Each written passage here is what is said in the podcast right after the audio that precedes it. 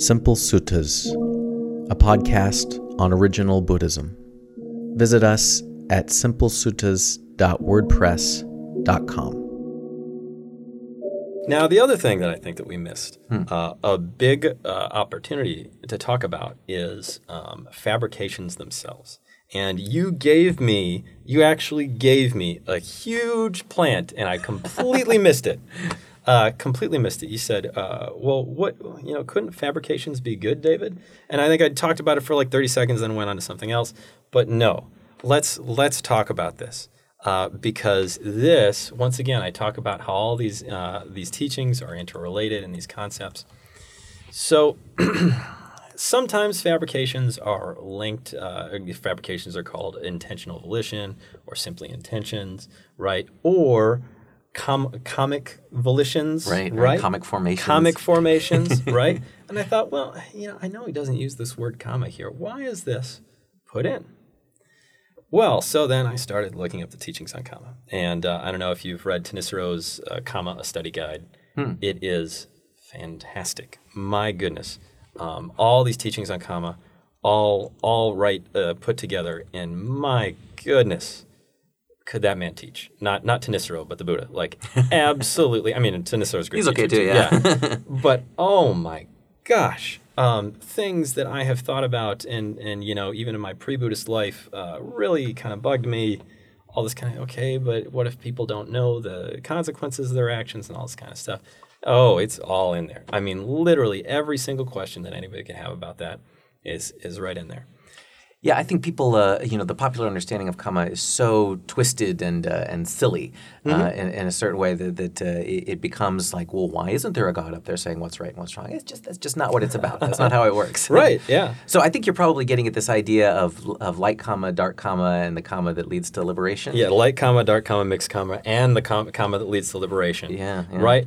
So uh, when we start looking into that, um, we have to, uh, it gives us a chance to pause and to look at what's going on. What is he teaching with kamma?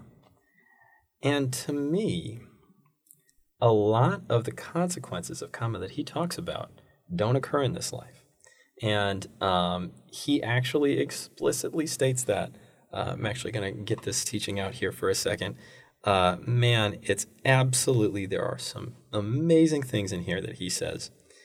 And uh, throwing up the bookmarks here. It's the last one that I put in there.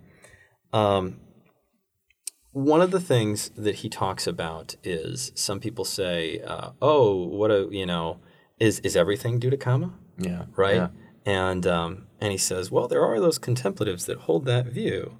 However, um, uh, all right, I'm not going to be able to pull it up here in enough time. It looks like uh, I don't have connection. But, That's all but right. Mm-hmm. I 100% agree that, that that's not the case. Uh, clearly not the case that everything is due to karma. I mean, for, No. it- you know, it's uh, it, it defies common sense, but it also defies the absolute you know words of the Buddha, which uh, we could probably look up for later. Yeah, no, I, I'm just going to try and pull off the top of my head what I can remember. Um, what he says is he says, well, those people that hold that view, they go beyond even what they know. He says because uh, are there pains felt? uh, Is there such a thing as the disease of the winds, right? um, and there's pain felt to that uh, felt due to that disease. Well, yeah. So is that due to karma or is that due to the disease of the winds? Oh, well, that's disease of the winds. Well, is there such a thing as called catarrh or whatever? Right? He's talking about all these old ancient terms for uh, you know different diseases, and he goes and he says straight that the that he thinks that the diseases are just due to those specific causes. They have nothing to do with karma, right? Yeah, th- this was a big thing. Uh, uh, I don't know, a few years ago when there was the uh, um, uh, the uh, what do you call it? The the, the huge storm in Monsoon. ma- the monsoon. Uh, that, that's not the word I'm looking for. The giant uh, tsunami. Oh, tsunami. tsunami, Yeah. yeah, And I think it was even the Dalai Lama that said that yes, it was due, due to those people's karma. Yeah. And I just blanched at that. Where I thought, oh God, no. You know, I, I, don't know what uh, what they think in Tibet, but uh, that's definitely not my understanding at all. That it was caused by a giant wave, not by uh, all those people having done something uh, terrible to Mm-hmm. Yeah. deserve it in any way. And- Yeah. and I think it's it speaks very poorly about Buddhism. But worse than that, it's specifically teaching against what the Buddha himself taught, and that that really worries me. That really bothers me to have someone, uh, particularly in a position of such power, sa- saying things like that. Yeah. Yeah, absolutely. And so, I mean, he talks about things in this life having cause and conditions. Also, you know, uh, there's people that say the view, oh, uh, karma is always experienced in this life, right? And this is a view that I held for a long time because I had like this. Once again, it was like this very westernized, modernized view of what I wanted Buddhism to be, and so then um, the view that I kind of held was that like people that did wrong actions um, lacked the capacity to be happy in a meaningful way. And I guess I would still somewhat, uh, you know, I wouldn't necessarily, I would uh, maybe put in opposition the idea of happiness and some something else involving detachment and all this kind of stuff, right? Um, I think that the people that do wrong actions de- generally don't have that kind of uh, awakening or whatever, right? That that's that that's beyond- Very few people say, I'm going to do something terrible that's going to hurt myself and a lot of other people. Right, exactly. and so the thing was, but I totally held that view that, like, okay, is Donald Trump happy? No, Donald Trump is not happy. How do I know that he's not happy? Because he spews all this hateful language, he does all these horrible things. And so that's not the mark of somebody that's happy. Well, he just says, nope, that's stupid. Um, he's like, so um, have you ever seen somebody arrayed in, you know, just like great clothes? They have the best staple foods, they have all the women they want. And then you ask somebody and you say, oh, hey, what did that guy do to get all those wonderful things, right? And he says, "Oh, well, he killed an enemy of the king, right? And so this is this is his rewards. He's going to live like this for the rest of his days because he killed the king's enemy." And he says, "Well, you look at this other person and you see them, and they're being horribly tortured and you know flayed alive and all this kind of stuff. And um, you say, well, what what did that guy do?" And he says, "Well, you know, he killed an enemy of the king, or no, he killed a friend of the Friend of king, the king, yeah. right? yeah, and uh, and he says, and so no, obviously that's totally ridiculous. They both killed, um, and here they are with these completely different consequences, and that that's not karma. You know, I'm like, whoa, boom, that's there's that. So Yeah, you know. I, I I have this uh, idea that's not completely worked out, but it's it's something like uh, we. Um, I think we grow up, we live, we exist in such an incredibly bureaucratic culture. We don't like to think that way, but we do. Almost everything that we do has a rule associated with it, and all of those rules are backed up with a uh, with a threat, explicit or implicit, of violence. And so I, I think we, in a certain way, uh, uh, and, and anybody growing up in an imperial system would live with that kind of understanding. So I think in a certain way we project an, onto heaven uh, th- that kind of uh, dealing with it. A that kind of transparency, like well these are the rules, and so you did, you, you committed the crime, you have to do the time, right? Yeah, yeah. Uh, a- and, so um, you know, in, in just the same way that um, I, I've been looking at hymns, uh, like Christian hymns lately, Really? and, Okay. and so many of them were written in the 18th and 19th century and are explicitly, basically praises to the king, meaning Wow. really the actual king. Yeah, yeah. and then that that is reflected on heaven. So Wow. I I think we are uh, we are reflecting our bureaucratic culture on you know quote unquote heaven, the cosmos, yeah. Comma whatever. But that's not how it works. It's Right. just our you know psychology and our one uh, our kind of um, uh, apologetics for the culture that we live in by saying, well, this is just how nature works. Mm-hmm. Yeah, right? yeah, You- absolutely. and uh, and so you know, I think that that was really profound because you know, once again, I wanted to make uh, the teaching on karma into this uh, psychological way of what people, you know, how people experience happiness and all this kind of stuff. That if you killed, you were prevented from being happy because the psychological principles involved with wishing ill will on others and, and harming others were directly in opposition to what I thought was true happiness. I think that they are still in opposition to what I would call true happiness, but once again, I wouldn't necessarily call happiness happiness anymore. Um, that's I think that that's that's where the confusion lies. Is that most people are going to say essentially that happiness is a form of um, almost exclusively pleasurable contacts. Um, and that that's just basically what happiness is. So, is Donald Trump happy? Yes, Donald Trump's happy because he has billions of dollars, he has tons of followers, he can do whatever he wants, kind of almost with complete impunity. He has a beautiful wife, he's got beautiful kids, right? All this The kind of stuff. The plane sounds nice. I'd like the Right? plane. Yeah, the plane, right? He can go anywhere he wants at any time, right? He has all these freedoms that normal people don't. And so normal people uh, are going to call that happiness, right? And I think that if we're going to use that kind of definition of happiness, uh, we kind of basically have to say that Donald Trump is happy. And um, and I think that if we're going to talk about in terms of awake- awakening, having control over your mind, and all of these kind of things, I don't think he has any of that stuff. But I think that the Buddha was talking about two, you know, those kind of two different things. Yeah, it's it's, a, it's kind of a matter of perspective. If you're looking from the perspective of a normal person, well, you want to do good things and you want to avoid bad things, and you realize most of the time it's something in the middle, and you just do your best, right? If you're looking from the perspective of awakening, then what I gather is that the difference between the nicest unawakened person uh, the, and the most happy unawakened person and the most miserable unawakened person is, from the perspective of liberation, really small. Yeah, yeah. because it's all dependent. yeah, yeah, Right. Yeah. Um, and so, anyways, I wanted to bring in this idea of karma uh, into that uh, second, you know, the intentional fabrications. Okay. And and so then we can talk about then that um, sometimes somebody would not necessarily, if you want to define ignorance as anything uh, other than you know kind of path fruition, all this kind of stuff, somebody could be acting actually with uh, the proper intentions, could be acting um, in a very wonderful way. Um, So you're, you're saying, you know, uh, right speech, right action, right Yep. livelihood. all those things yep um, you know uh, you look into right action and one of the biggest right actions is just simply not killing right and so you can have not killing and then the consequences that could is still going to be tied up in the in the links in the 12 links right? Or you could have somebody not killing um, for the sake of, of awakening and then so then the question becomes right because this is another thing that gets into abhidhamma right? Um, abhidhamma says um, you know a normal person has a chitta that arises when they do an action and then it leaves a fermentation and then all this different stuff happens right? Well but an, an arahant you know um, the the chitta uh, arises and then ceases immediately once the action ceases and nothing is left from that blah blah blah blah blah. Well i think that if we tend to look at uh, kamma not exclusively as a, a rebirth thing, as a as a rebirth mechanism, but mostly being talked about, right? Because I mean, for well, like for example, once again with uh, uh, Angulimala, when uh, Angulimala, who was a mass murderer, um, becomes a monk and he goes out begging. And I mean, people literally, I mean, beat him half to death. They stone him. They throw rocks at him. You know, um, he's bleeding. He's coming back with, ble- you know, cuts and bruises every day. And uh, and Buddha just says, "Bear with it, bear with it. It's it's better the better you experience it now than you experience it later. Trust me, right?" So he definitely was sometimes talking about karma in in the course of this lifetime, but I think most of the time what he's talking about is karma in in the rebirth process, right? And so why do you know when when somebody becomes an arahant, uh, why are all of their uh, uh, actions neutral? Well, because the root's been torn out. The the tanha that leads to bhava, that was the other thing that I wanted to look up, right? Is the second noble truth. And it is. It's craving that leads to experience. becoming. That's right.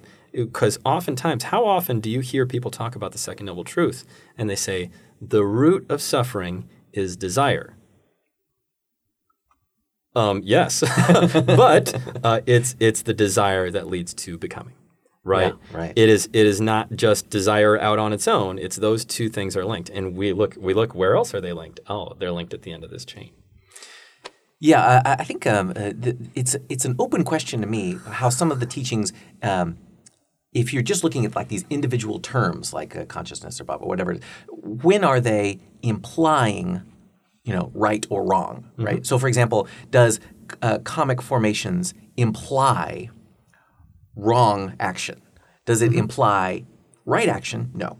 Does it imply any action? Does it imply kamma that's not the kamma that leads to the end of kamma, right? Honestly, I think it it, it includes all of those. All that's, of it. that's even the kamma that leads to the end of kamma. Yes, because that is going to um, that is going to still kind of manifest in, until you become enlightened, right? Um, and so uh, that's that's going to continue. Now it's going to get more and more uh, neutral. You know, I mean, it's going to get closer and closer, and then eventually it's going to be kind of chopped off, right? But um, yeah, any action uh, falls falls under that until you're actually fully enlightened, and then everything you do falls under the category of neutral, because the the um, uprooting of uh, of any further becoming after that, right? And so uh, to me too, this also clears up some things that was really kind of sticky wickets for me. Um, for example, um, Maha Mahamoggallana, uh, we know how he died, right? Now um, he was he was murdered, uh, he was stoned to death, um, and now we get the teaching, and so I wanted to find out where this teaching was from too, because it just didn't seem satisfactory to me.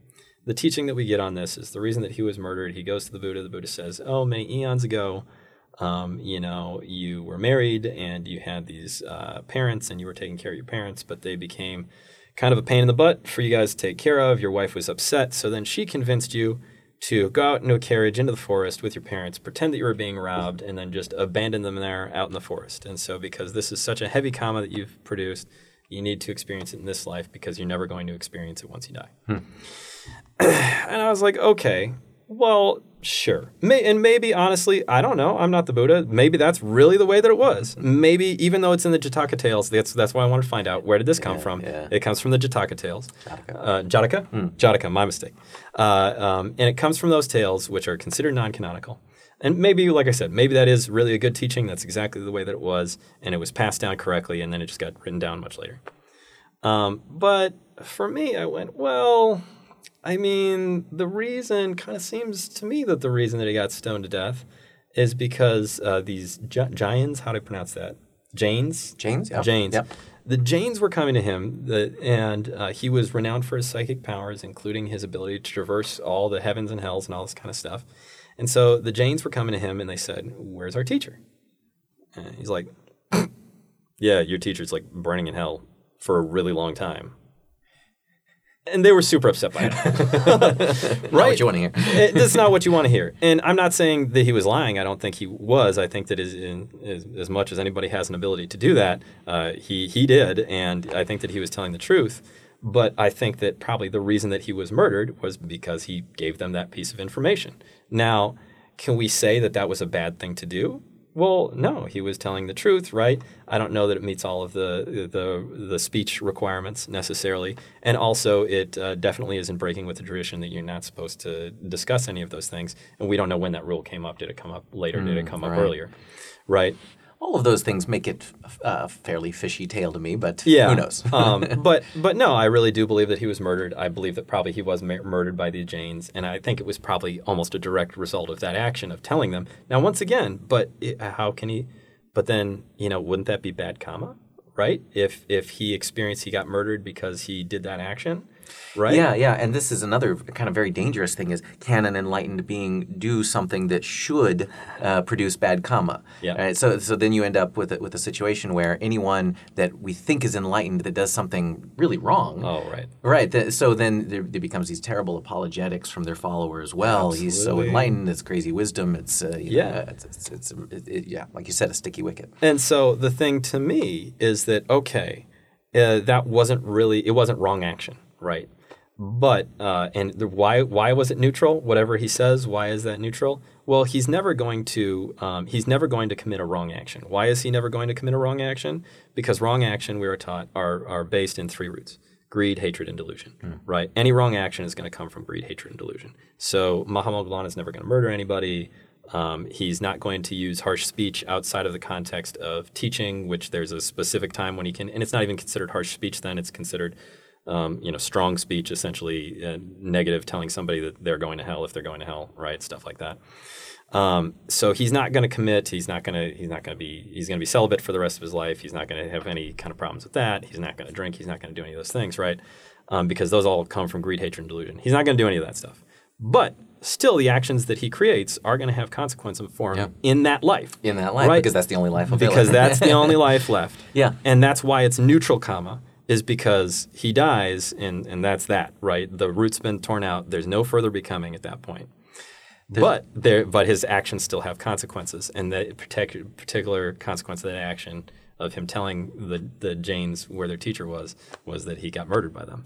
We, we were talking earlier how sometimes it's uh, impossible to avoid actions that have bad consequences. Sometimes you Yeah. find yourself in a position where almost anything that you do is going to have bad consequences. Yeah. That's just the nature of uh, of samsara. Yeah. So that that can even be the case for an enlightened person. You know, th- th- this uh, this debate has gone on for you know centuries and centuries and centuries, and, and including some pretty uh, you know momentous uh, times for the for the sangha. These Mm-hmm. questions of what. How can you prove someone is enlightened or not? Right. Uh, there was one, I, I can't remember the name of it exactly, but one, one of the big debates was could an enlightened monk have a wet dream? And you know, you know, this you know incredible moment where the sangha is split over this, and is it possible? And you just think, come on, really, this is what we're spending our time worrying about? But uh, exactly. yeah, no, I mean, that's too. I, I think that uh, one of the one of the things you know one of the topics of suggestion I I, talk, I, I was interested in was was enlightenment and uh, and I think that uh, to me to ask what an enlightened person is or does or anything I think it's not quite right to do that I think where we should put our attention is all the processes that lead up to that that that moment right because after we've had that moment there's nothing we can really say about it that makes any sense in Without a lot of ways and there are though there's teachings that lead I mean, basically right up to that moment. Hmm. And so then I think we have to ask ourselves, you know, what, like I said, my favorite one right now is, uh, what is it, MN21, I think. Well, I'll tell you what. Why don't we uh, Why don't we go to that? Oh, all right.